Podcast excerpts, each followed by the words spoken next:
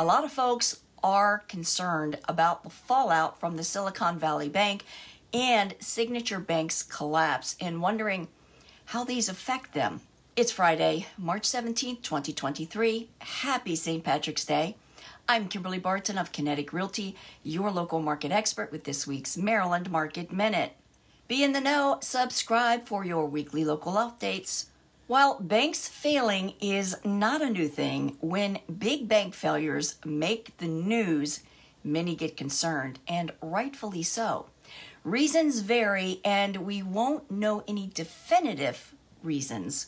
Speculative blame has been placed on the Federal Reserve for rising interest rates, eroding of U.S. Treasury bond investments, and on the lifting of regulations that were put in place after the Great Recession of 2008.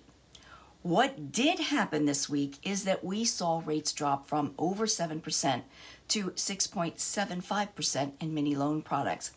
These bank failures may have triggered a wake up call that could translate into lower rates for mortgage loans for buyer purchases. In Maryland, prices are up and inventory remains lower than in the historical past.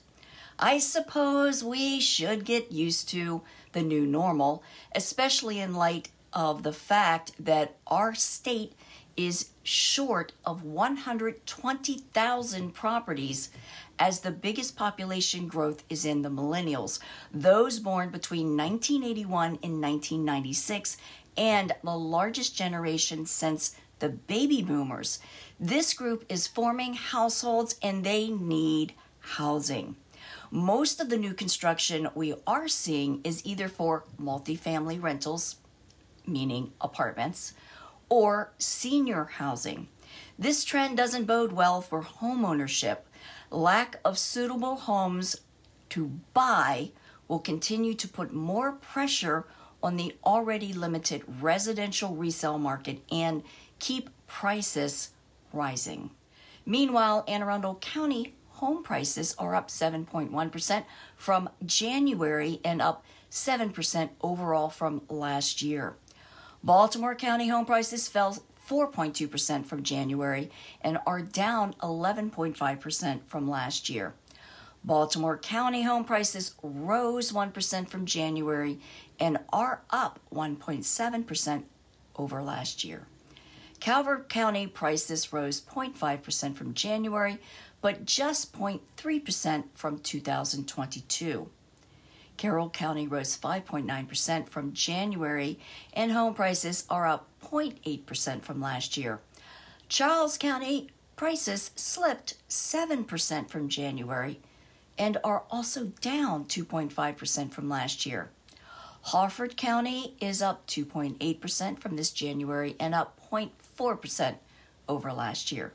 Howard County prices rose 14.9% from January and are up 12.4% from 2022. Montgomery County prices are up 11.6% from January and 8% from last year. Prince George's County home prices rose 2.6% from January and 2.6% over 2022. St. Mary's County prices rose 4.2% from January, but there was no growth from last year. Let's look at the inventory activity since my last report. 818 homes are coming soon, reflecting fewer than last report. 800 homes came on the market, marking a rise over last week. 732 went under contract, a marginal rise. 1,116 moved to pending, up over last week.